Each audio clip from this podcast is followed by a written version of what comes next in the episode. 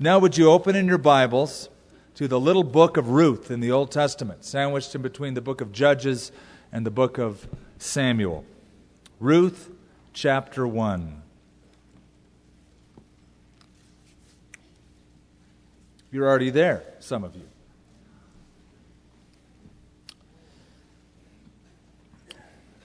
Let's pray.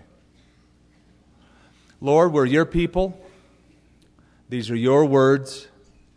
What a great story, short but very poignant, applicable, revealing, wonderful.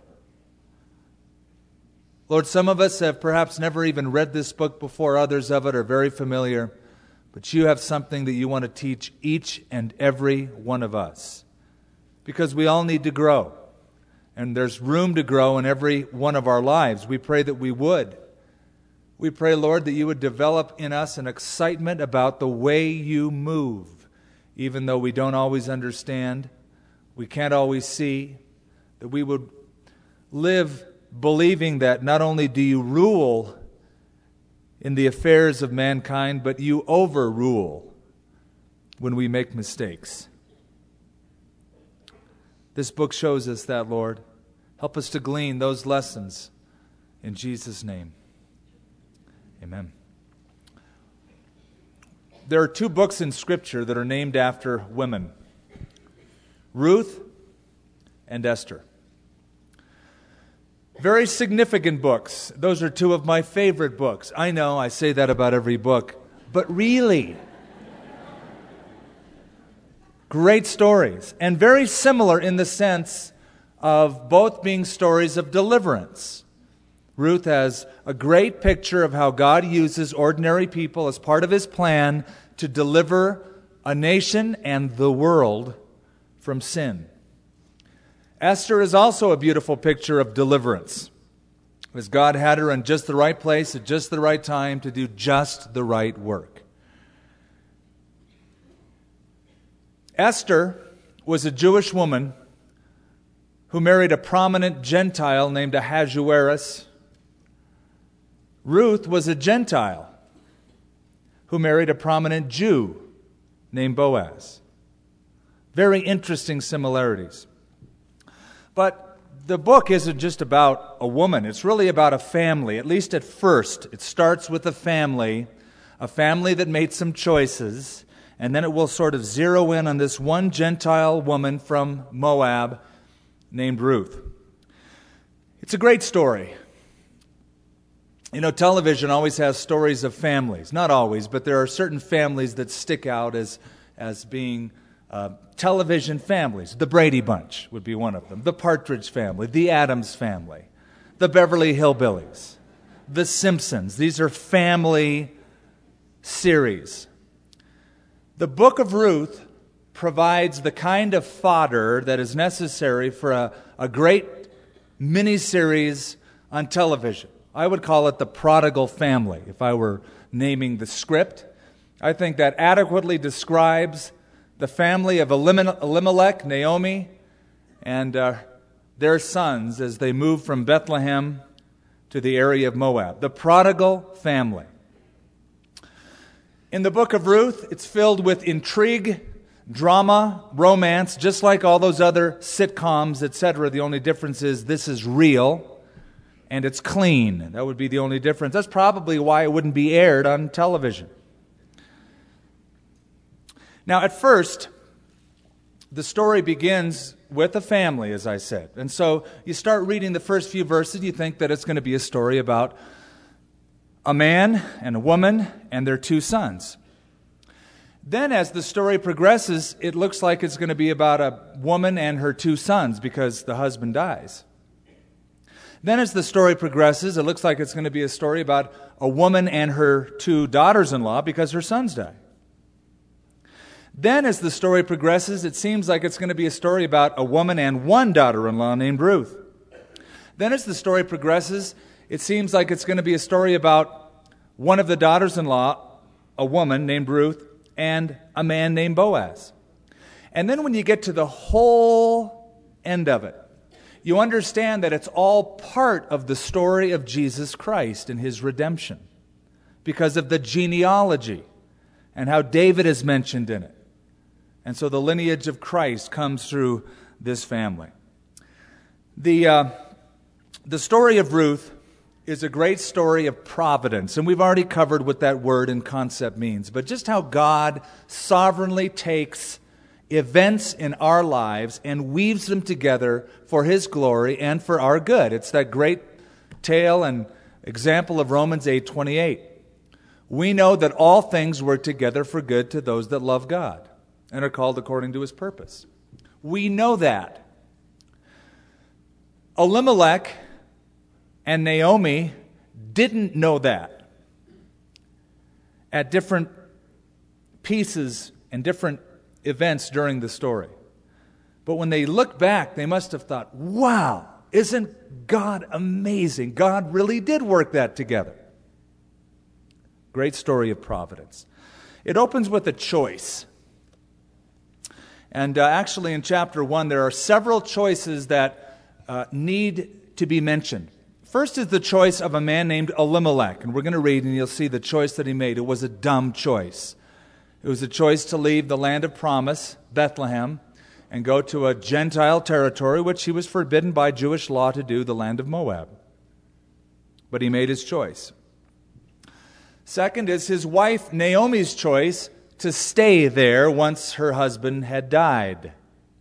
Not a good choice, but after all, hubby brought her all the way here. Now they're sort of settled. So she stayed.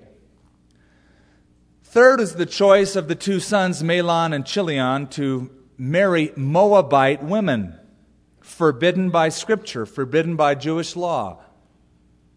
But they did, and God will overrule that and override that and weave it beautifully together because of a conversion that happens.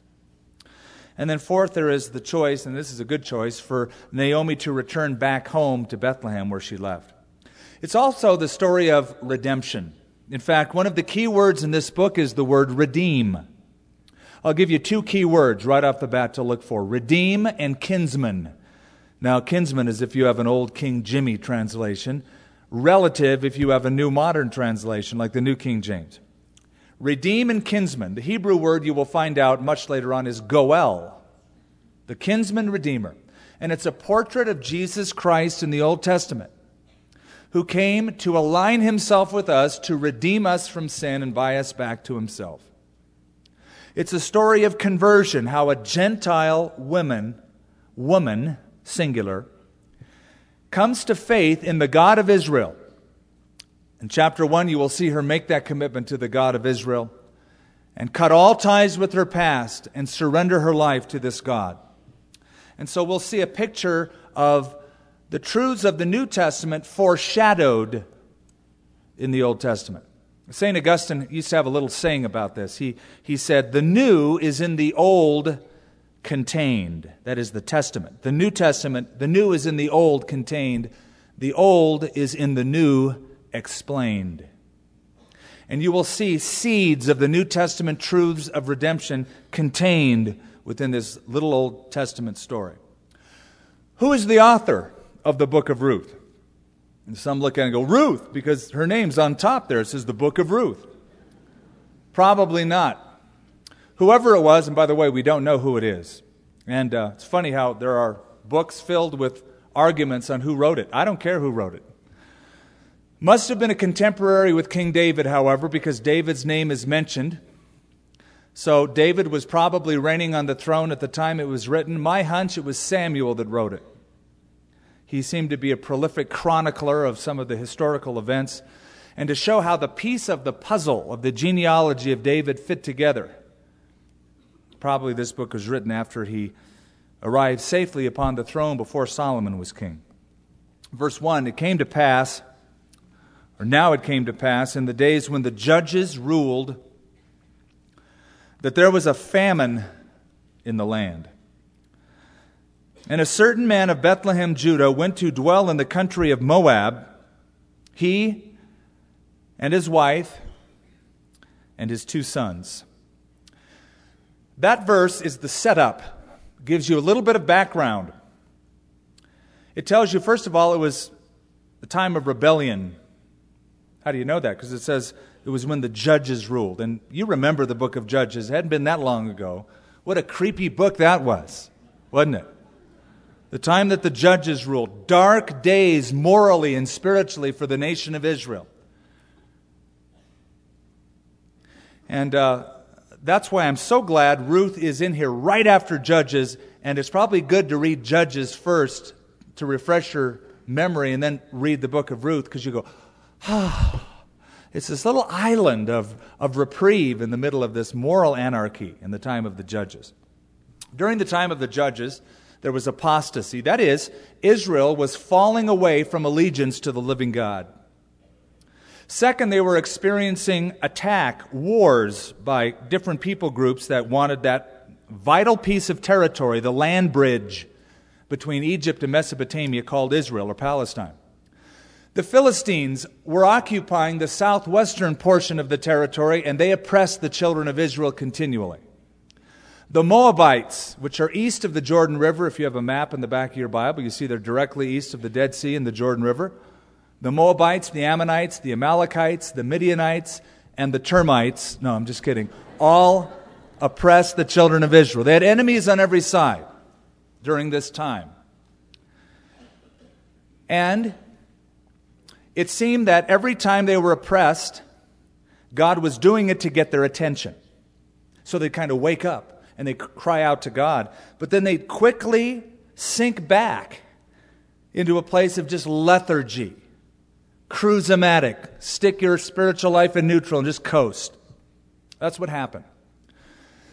During the book of Judges, remember the cycle we kept reading about called the sin cycle? There were four, at least, if not five, distinct phases of this cycle of history that I find also not confined to the nation of Israel, but it happens even in, in, in our own lives. There was the cycle, first stage, rebellion.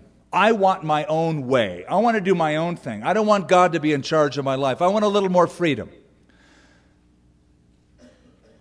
So they rebelled against God. So God let them have their own way, as they were worshiping the gods of other nations, God let them become slaves eventually of those other nations.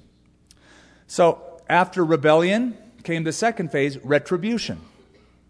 Then, as they're suffering the consequences of the retribution, third phase, repentance. God, I'm sorry. Please, I'll never, ever, ever do it again. Heard that before? Children say that. And then, because God is a good father, restoration. God brings them back. God puts them in their land, raises up a judge, a military leader usually, to defeat the enemy, brings them back to a place of restoration. And the fifth stage, rest. Ah, thank you, Lord.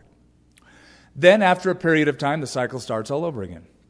That's the period of the Judges, a very dark, depressing read if you read through the book of Judges. But at the same time, I would also say it's encouraging because, you know, it's easy to read Judges and think, those idiots, those creep, what's wrong with them?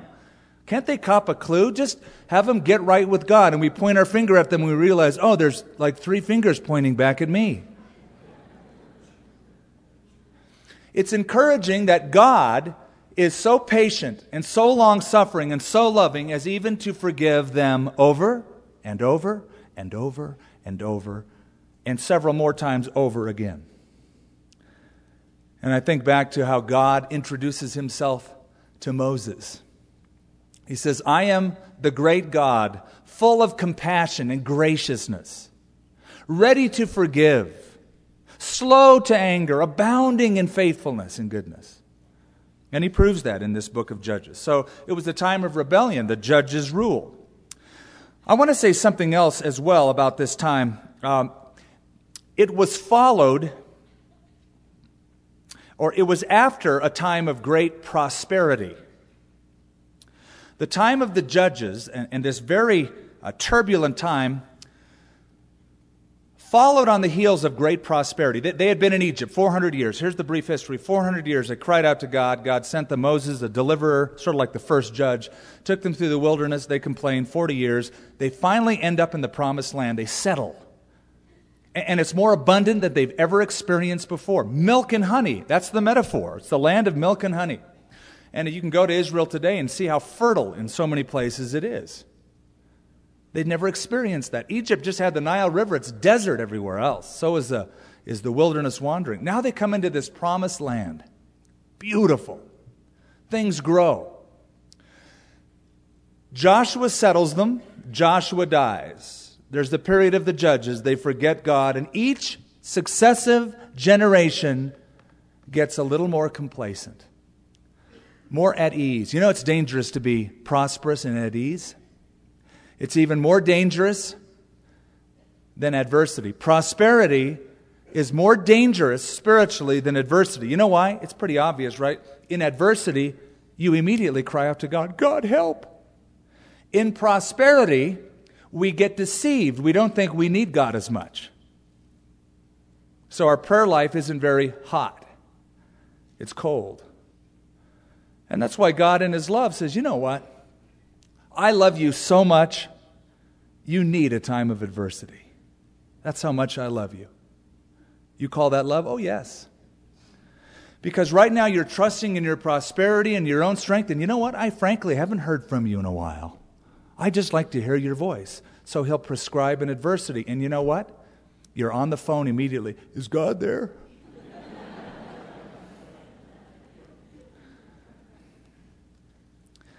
In the book of Amos, the prophet said, Woe to those who are complacent in Zion. I grew up in a middle class American family, and I took so much for granted. Parents provided for everything.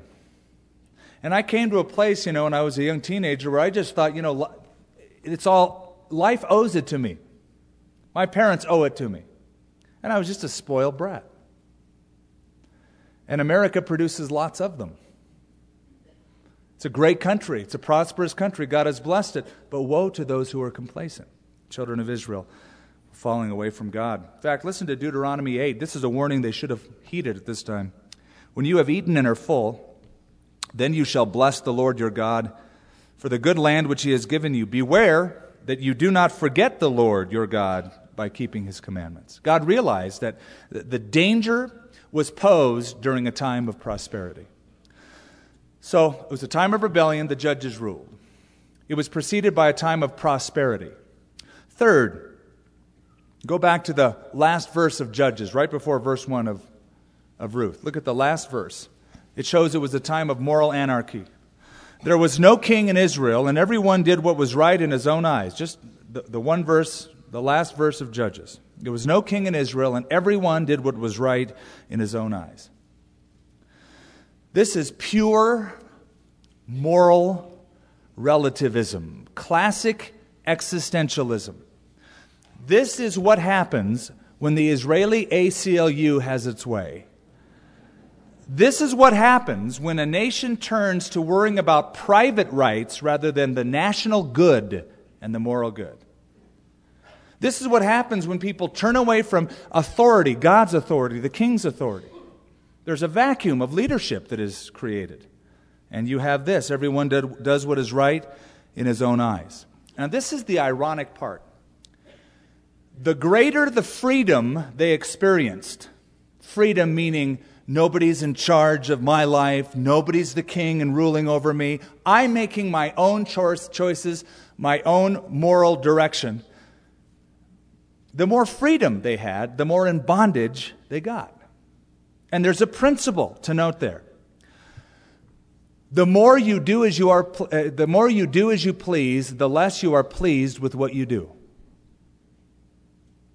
It just seems to be a basic law of God built into our situation, the human condition.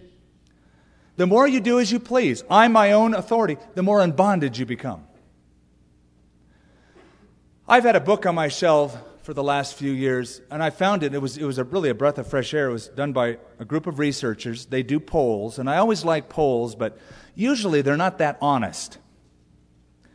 And I found a book, the, the title sold me on it. It's called The Day America Told the Truth. And they conducted a poll in such a way as to guarantee anonymity for those who were taking part in it. They asked him a series of questions and they wrote a book based on it. The Day America Told the, Told the Truth by James Patterson and Peter Kim. Here's a small uh, excerpt Americans are making up their own rules. Now, you know that. That's not new news to you. They're making up their own laws. Only 13% of us believe in all of the Ten Commandments. 40% of us believe in five of the Ten Commandments. It's kind of interesting. Well, I like that one, but I don't believe in that one. You know, it's a pick and choose thing. And so, listen to what these researchers are saying. We choose the laws of God that we believe in. There is absolutely no moral consensus in this country. We are a law unto ourselves. Now, I contend that that is no difference than the last verse of the book of Judges. Everyone did what is right in his own eyes. So it's a very similar time. And then uh, last, it was a time of judgment. That's seen in verse 1. There was famine in the land. There was famine in the land. Now, it doesn't say so in this verse, but it was a judgment of God. Now, if, if you were to look at the natural, simply, at, at Israel, Palestine, and the weather and the, the conditions, you could point to a lot of natural causes for a famine drought, wind. They have things called the Sirocco, another wind called the Khamsin that dries things out, parches them. Hail. War causes famine. Sometimes the Philistines would find the crops of the Israelis or the foodstuffs that were stored in barns and burn them or destroy them, confiscate them. Or an enemy would build siege works around a city, cutting off any trade into that city. So you build a wall. The Romans were masters of this. They'd build a wall, isolating people within the city. They couldn't go out and they couldn't go to the fields that were usually outside of the city, so they would slowly starve them to death. However, here, we know that it's a time of judgment because God promised the children of Israel when you get into this land, the land that flows with milk and honey, in Deuteronomy 11, He says it's a different land. It's not like Egypt, where you were able to water your crops with the Nile. This is a land that drinks in water from heaven. And uh, basically, if you're good and you obey me, I'll bless you with a lot of rain. If you disobey me, I'll cut off the supply of rain, and there will be famine in the land. Deuteronomy 28. It shall come to pass, if you do not obey the voice of the Lord your God, to observe faithfully all of his commandments and his statutes, which I command you today, cursed shall you be in the city, and cursed you shall be in the country. And your heavens which are over your head shall be bronze, and the earth which is under you shall be iron. And the Lord will change the rain of your land to powder and dust. From the heaven it shall come down on you, till you are destroyed. You shall carry much seed out to the field, but gather little in. So, whatever natural disaster was happening, God is saying, I will take full responsibility for that disaster. I will allow that to happen to you unless you call on my name. Now, conversely, God said, If you obey me and delight in me, blessed shall you be in the city, blessed shall you be in the country. You'll plant a little seed and you'll have a huge harvest, etc. It says, Then a certain man of Bethlehem, Judah, went to dwell in the country of Moab, he and his wife and his two sons. The name of the man was Elimelech. The name of his wife was Naomi. And the names of his two sons were Mahlon and Chilion. Now, I know that that's an English bad pronunciation, but if you look at it, probably most of you pronounce it that way, so I'm not going to take it any further than that. It says they were Ephrathites. You go, so? I'll tell you why it's important as we work our way into the text. Ephrathites of Bethlehem, Judah. And they went to the country of Moab and remained there. Now, most of you know that when parents pick names for their kids, they usually pick names, A, to express a spiritual, religious conviction or wish that they had for that child, or, or B, to express a condition that was occurring when that child was born. For instance, we know that when Esau was born to Isaac, Esau came out first, and he was all red and hairy. And dad looked at that and said, Let's call him Harry. Esau. It's a combination of words that mean red and hairy. Let's call him Harry Redman. That was a condition at his birth. So throughout his life, that was his name. Hey, Harry Redman, how are you doing? Great. Then Jacob came out after him. They were twins. It was the second born. And Jacob came out grabbing Esau's heel. So they called him Yaakov, which means heel catcher, which came to mean deceiver or supplanter, somebody who trips his brother. He proved to live up to his name. And so this is Harry Redman, and this is my other son, heel catcher. Now, Elimelech means my God is king. Naomi means pleasant. Those names I understand. The names of their kids, I don't quite understand. But I think I, I, I have a pretty good theory. Uh, the word Mahlon means sickly, sickly, or weakling. And the word Chilion means pining or crybaby. Sickly, crybaby. I think these are honest parents, that's all. And probably, here's my theory it is the reaction, especially of the father, at the birth of his sons. It could be that they really were just sick and, you know, and, and, and crying you know, day and night, and, and, and they had a, a physical condition, and probably that's why they died. That's what some conjecture. But then Elimelech died as well. So it could be that there was some disease or some condition that happened in Moab. But you know, every parent has a dream of having a perfect child, a perfect baby, a dream, a perfect baby. And one of the morbid fears of couples is that they're going to have a goofy looking baby. Now, I got to tell you something. Quite honestly, I'll be as honest as this guy was. Every baby, when it's first born, does not look good. Okay? A mother's love can overcome a lot of reality, as well as a father's love. But I've been in a lot of hospital scenes where babies have been born, and you know, I look at them all and I think, okay, well, certain features, but you know what? They all, they all look kind of raspy, you know, when they're born. And it could be the reaction that, that Elimelech really wasn't around much birth. And he saw the first one come out, you know, all with the afterbirth and the, the mucus, the white mucus on the child coming out of the womb. Was a shock to him. And he said, Oh no, it happened.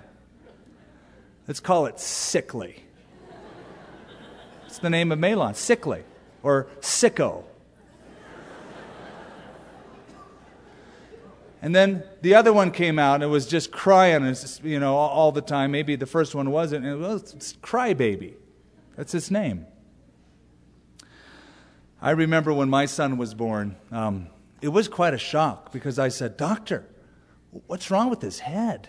Because, you know, it looked, it looked very Chiquita like. I was like looking for the sticker. Where, He said, Don't worry, this is normal. His head looks like that because of the birth canal. I think, well, will, will he get over that? Of course he'll get over that. You did. I said, Not really.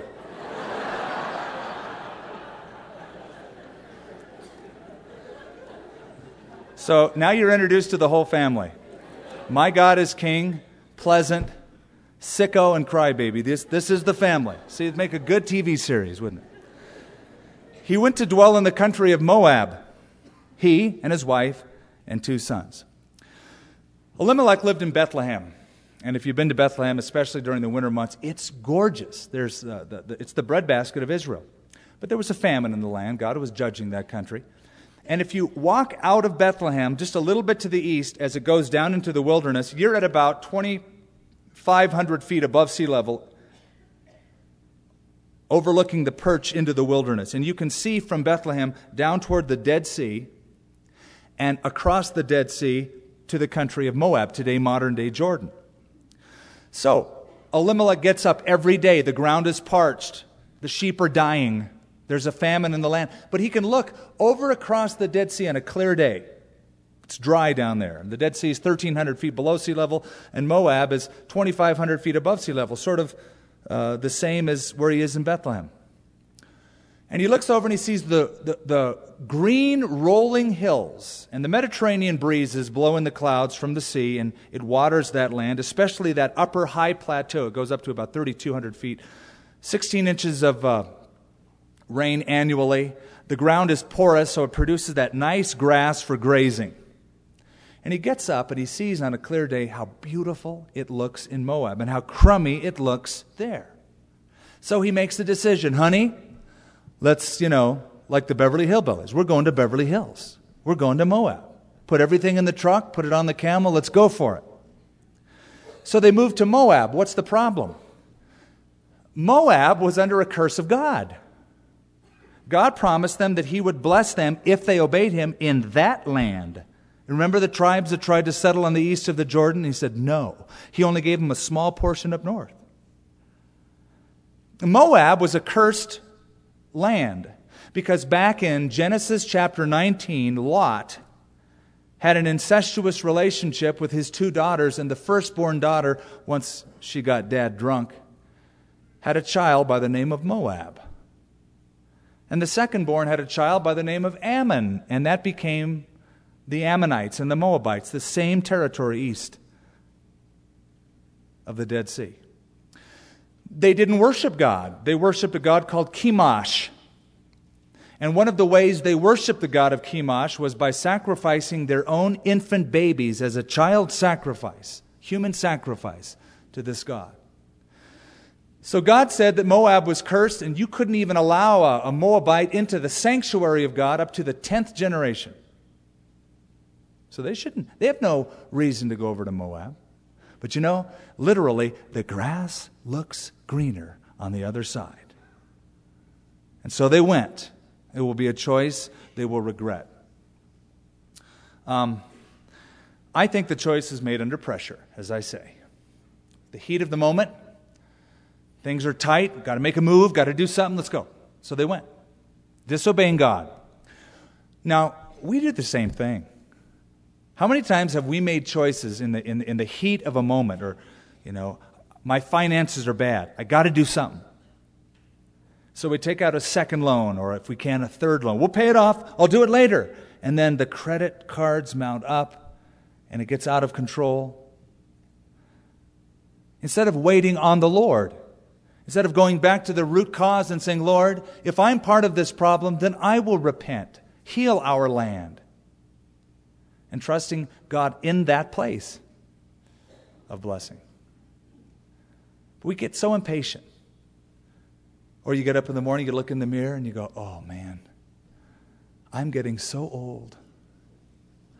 I'm already 20 years old. and I'm not married. I got to do something quick because it's not going to get any better. And so, with the wrong motivation, we may go out and seek someone that the Lord didn't have for us. Make the wrong choice. Now, I told you that uh, Elimelech means my God is king. Eli, my God. Melech in Hebrew, king. My God is king. Now, can't you see Elimelech's dad and mom holding little Elimelech, thinking, you know, we trust that God is going to take care of our baby. And Lord, may this child grow up to know, just like our baby dedications, that you are his king. But he didn't live up to his name. Because if God was his king, why go to Moab? Why, why go to the land of a foreign God? Why not just stay in the place God told all of the children of Israel to stay? He wasn't living up to his name. He had the right name, but not the right actions. So we went. Others faced famine in Bethlehem, but they stayed. Now I said, remember the word Ephrathites? An Ephrathite was from an ancient suburb in Bethlehem. Bethlehem was small as it was, but there was this little suburb, this area of Bethlehem, where an elite family lived. They were looked up to, they were pampered, they were respected, they had the name Ephrathite. It would sort of be like being from the East and having the name Rockefeller or Kennedy. There's a certain prestige that comes along with that. But now there's a famine in the land. They're not as respected, they're not as pampered. So they decide to go where it looks good to Moab. Then Elimelech, Naomi's husband, died. And she was left, and her two sons. Now, I'm reading a little bit slowly because I, want, there's a lot that happens in these verses. Let it sink in as you read it. Husband died. She's left. She's got her two sons. Now, they took wives of the women of Moab. The name of one was Orpah, the name of the other, Ruth. And they dwelt there about 10 years. Then both Mahlon and Chilion died. So the woman survived her two sons and her husband. There's a lot of heartache compressed in those three short verses. She's over in Moab and she becomes a widow and she becomes childless. That's, that's sorrowful. That's painful. That's why she comes back to Bethlehem at the end of the chapter and she says, Don't call me Naomi anymore, which means pleasant. Call me Mara, because my, that means bitter, because the Lord has made me bitter because of all that has happened. A lot of sorrow there. Now, if you were to go back 10 years earlier, when they arrived at Moab, I bet they felt like they had made a, a right choice, don't you think? They saw how green it was. Oh, this is great. It's beautiful. And they settled in, better job, better life, uh, four bedroom tent, you know, two camel garage, uh, upper middle class suburb somewhere in Moab. Maybe they even joined the um, donkey lodge or something like that. You know, they, were, they were integrated into the community. And they looked at each other and said, You know, we made the right choice. I'm glad we came over here. I don't know why God cursed this land. And oh, I'm glad that our brethren are still back in Bethlehem trusting God. But you know what? This is the life. Until the day that the emergency room down at Moab General called and said, Naomi, we have your husband here. He's dead. Then her world fell apart. Here's a man who was seeking his livelihood and he lost his life in the process. He found a grave where he was trying to build a home. Didn't Jesus say something about that? If you, if you seek your life, you won't find it. If you lose your life for my sake, then you'll have it. But in seeking his livelihood, he lost his own life. And she is left bereft. She has no sons left. Mahlon and Chilion have their two wives. There's no sons born to them. To be childless, by the way, was a curse in ancient times, especially if you were Jewish, because you're in danger of losing uh, your inheritance and, and the family name. If you lose the family name, there's no lineage, there's no inheritance as you go on. So she lost her husband, lost her sons, uh, lost her land back in Bethlehem because she left, and she could lose her, her family name. She's about to lose it all. All of that to say this the worst that God has for you is better than the best that the enemy has for you. And the enemy will make it look so green and so lush and so pretty and forget waiting on the Lord and make your own choices. It's about time you take control. What has God ever done for you? And you, yeah, amen, devil. Right on. Hallelujah. And then you make some lame choice well, what's the worst that could happen? Waiting on, well, I could die. Oh, and go to heaven. Yeah, that's pretty bad, huh? The worst that God has for you is still better than the best that this world has to offer or that your enemy, the devil, has to offer. Now, um, if it said the end after verse 5, it'd be, very, it'd be just like the book of Judges, it'd be very depressing. But it's just the beginning. We see the providence now of God. We see how God rules and how God overrules human error, human sin. Then she arose with her daughters in law, verse 6, that she might return from the country of Moab. For she had heard in the country of Moab that the Lord had visited his people by giving them bread. Now we're introduced to the Lord after six verses. You know, he's not even mentioned the first five verses. Now God's on her mind. The first five verses is a family's action apart from God. Now, beginning in verse 6, God is mentioned. He's mentioned again in verse 8, then in verse 9, then in verse 13, and he sort of picks up notoriety as the story goes on. God becomes very prominent. First five verses, a family living without God. Now in verse 6, she hears there's no more famine in the land, and she says, God has visited his people. She attributes it to God. She starts thinking now about God. Suffering is a noble thing if it leads you to God. And it should lead you to God. Suffering can be noble if it leads you to God. David, the king of Israel, the writer of the Psalms, said, Before I was afflicted, I went astray. As if to mean it was the affliction that brought me back. Martin Luther said, Were it not for suffering, I could not understand the scriptures. So she's now thinking about God. She's saying, Let's go back. God's there. God's presence is known. God is blessing the land. And she uses the covenant name for the Lord, Yahweh. I am that I am, that, that tetragrammaton, as God revealed himself earlier on. So, not all pain is destructive, you see. Satan might intend the pain to destroy you, God uses it to grow you. Hear about the woman in the San Francisco earthquake who walked outside of her house. She looked at it, it had been demolished. When she got home, it was rubble. And she looked around, her whole neighborhood was trash. And she looked around, she smiles. And her neighbor says, Are you, what's wrong with you? How can you smile at a time like this? She said, I rejoice that my God can shake the world. Well, God had shaken Naomi's world. Has God shaken your world? Is He trying to maybe get your attention? Now she hears there's a blessing back in the land and she makes plans to return. Therefore, she went out from the place where she was and her two daughters in law with her, and they went on the way to return to the land of Judah. Verse 7 is a beautiful picture of repentance. It's a very accurate picture of repentance. They reversed directions. They turned all the way around. They went back the way they came. The way they went 10 years ago, they're reversing that decision.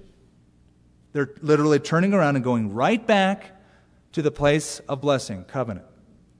Turning their back on Moab, turning their back on the mistakes, turning their back on all the pain, going back to Bethlehem. The quickest way to get back to God is to stop what you're doing right where you're at, turn around immediately. Do not pass go. Do not collect $200. Just go right back to God, right now. And some people continue. You know, they go, oh, I, they get remorseful. I really did some dumb things, man. Yeah, no, we ought to get back to God. Oh, I, but uh, let me just spend a half an hour telling you how bad it is first. Really, it's just I've really done some dumb things. Well, you know, you can. Tr- yeah, but wait, I'm not done yet. Look at, stop. You know, godly sorrow works repentance, the Bible says. Godly sorrow works. Re- you might be sorry, but are you sorry enough with the godly sorrow that you'll stop and turn and go right back to God? Otherwise, it's just hot air. Godly sorrow works repentance. And you know what? You may be a hundred steps away from God, it's only one step back. You turn, and God will go, Here I am. I'll receive you. And Naomi said to her two daughters in law, Go, return each to her mother's house.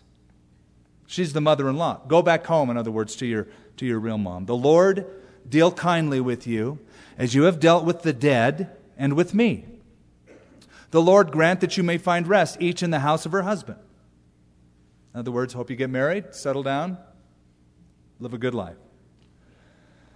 Then she kissed them and they lifted up their voices and they wept. And they said to her, Surely we will return with you to your people.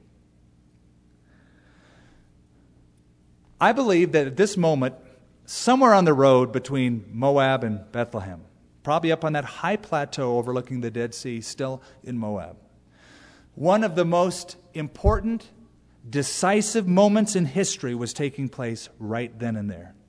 I know it was. Now, if you lived at that time when they were having this conversation and you could sort of travel around the world, you would find that some interesting trends were taking place. The Neolithic age was drawing to a close.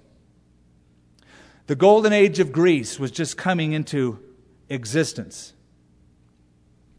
As um, Macedonia was being colonized by several of the groups.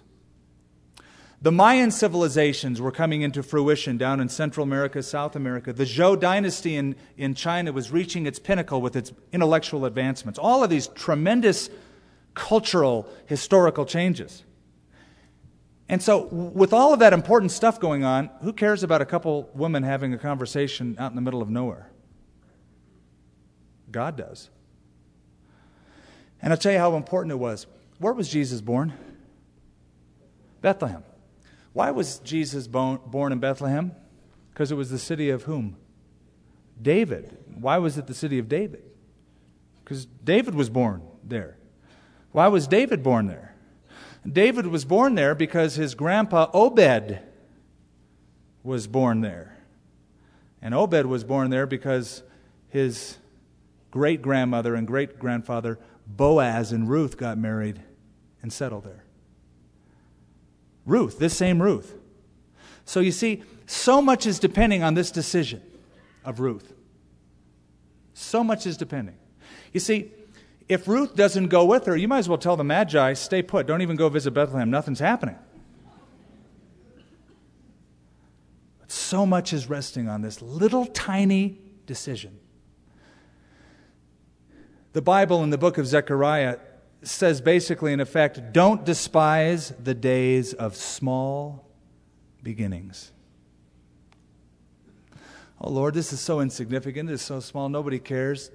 Don't be so sure. This could be a mega hinge. Little choices that you make could mean so much for a nation, for a family, for the move of God. But Naomi said, now they said, oh, you know, we're going to go with you, we're going to go back. But Naomi said, Turn back, my daughters. Why will you go with me? Are there still sons in my womb, that they may be your husbands? Turn back, my daughters, go, for I'm too old to have a husband. If I should say I have hope, if I should have a husband tonight who should also bear sons, would you wait for them till they were grown? Remember, the law, according to the Jews, is that the living brother raises up seed for the dead brother. Would you restrain yourselves from having husbands? No, my daughters, for it grieves me very much for your sakes that the hand of the Lord has gone out against me. And they lifted up their voices and wept again. And Orpah kissed her mother in law, but Ruth clung to her. Now, why did Naomi say, Go back? Go back. Go back home. Well, first of all, really to get him to count the cost. It's going to be, if you're, if you're going to come with me, it's going to be very difficult. First of all, you're a Moabitess. They don't like you over in Israel. You're an enemy. You're cursed. You know, she probably filled him in on what the Old Testament said at this time. Never told him before, but now it's like, eh, go home. Have a good life. Count the cost. It's going to be difficult. Of course, Jesus did that. Foxes have holes, he said. Birds of the air have nests. The Son of Man has no place to rest his head. That is what he said to the man who said, I'll follow you wherever you go. You know, we would say, Amen, I see that hand. Jesus said, Not so fast, buckaroo. If you're going to follow me, it's not going to be easy. So, Naomi's words is either going to dissuade them and send them back home or create in them and incite a deeper desire. I'm going to go anyway. And so she said, Go back. Orpah realized the cost very graciously, bowed out, said, You're right, kissed her mother in law. They had so much in common in terms of experience and relationship. Both lost husbands, both lived together for 10 years. It was a painful moment. And she said, Look, your sister in law has gone back to her people and to her gods. Return after your sister in law. But Ruth said, Entreat me not to leave you or turn back from following after you. For wherever you go, I will go. Wherever you lodge, I will lodge. Your people shall be my people, your God shall be my God. Where you die, I will die. There I will be buried. The Lord, Yahweh, the covenant name the Jews would use for Jewish people, Yahweh. Do so to me and more also, if anything but death parts you and me. When she saw that she was determined to go with her, she stopped speaking to her. So you have Naomi, a grieving widow. She was stripped of everything. You have Orpah, a leaving widow, going back home after realizing the cost. And you have Ruth, a cleaving widow. I'm going to latch onto you. Now, when I got married, we put this verse of Scripture on our wedding announcements. It's a great, and I knew, I knew, I knew context and exegesis back then. I knew that it wasn't speaking of marriage, but just that it's such a great verse to speak of commitment in a relationship. Where you go, I will go. Where you lodge, I will lodge. So that was on our wedding invitation. And it is one of the most sublime and most beautiful statements in all of Scripture. It's hard to match it. Poets and, and, rhetoricians still look at this in great awe. These are like what Solomon said words fitly spoken, apples of gold in settings of silver. But it's more than just words, it's a fivefold commitment. And we're going to close with this tonight. Look at it more carefully, beginning in verse 16. It's a steadfast commitment. A steadfast commitment. Entreat me not to leave you. I'm stuck with you. You're stuck with me. Quit telling me to leave. I'm not going to leave. I'm committed. I'm going to stick with you. Hard to, to really come to grips with this. Our culture finds difficulty in lifelong commitment. We do. You know, we measure commitment in microseconds. I was really committed for those five minutes. I really was. I mean, I was into it completely. For those five years, you know, that we were together, we loved each other, we were really committed. She was ready to persevere. Spurgeon used to say, by perseverance, the snail reached the ark. I love the imagery of that. Giraffes, no problem, but a snail, Better start now. by perseverance, the snail, by perseverance, I'm going to stick with you. It was a humble commitment. Where you go, I will go. In other words, you're the leader, I'm the follower. I will surrender my leadership to you.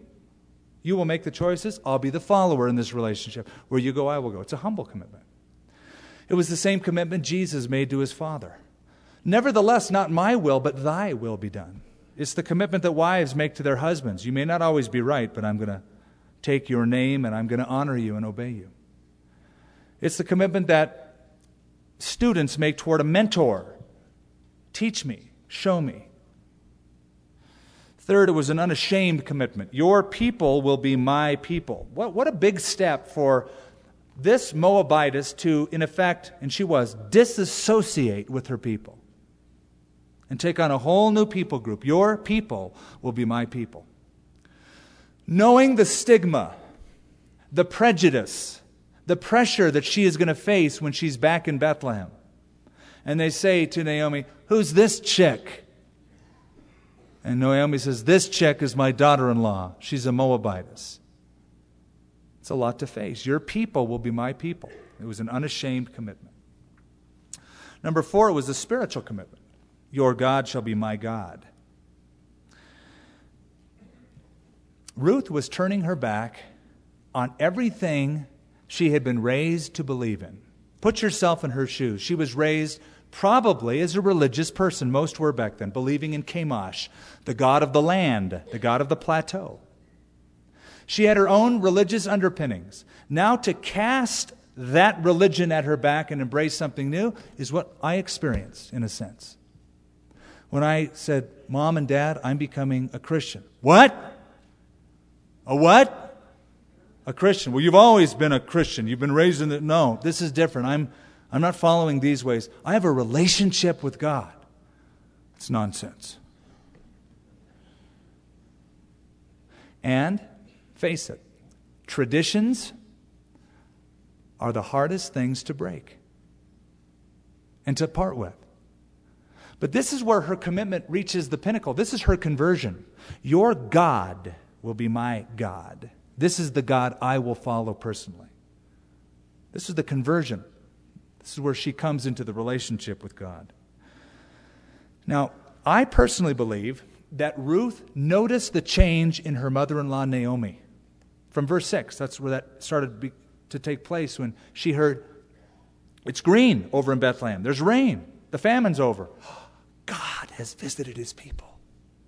And probably telling them the story. You know, we sinned against God. We left a little bit too soon. We didn't trust the Lord. When I'm going to trust him, let's go back. She saw the change in mom, mother in law, and made an impact on her. You know, somebody I think wisely put it if your religion hasn't changed you, you know, it's time to change your religion. And so Ruth did. Your God will be my God. This is the God I want. Fifth, it was a complete commitment. Where you die, I will die.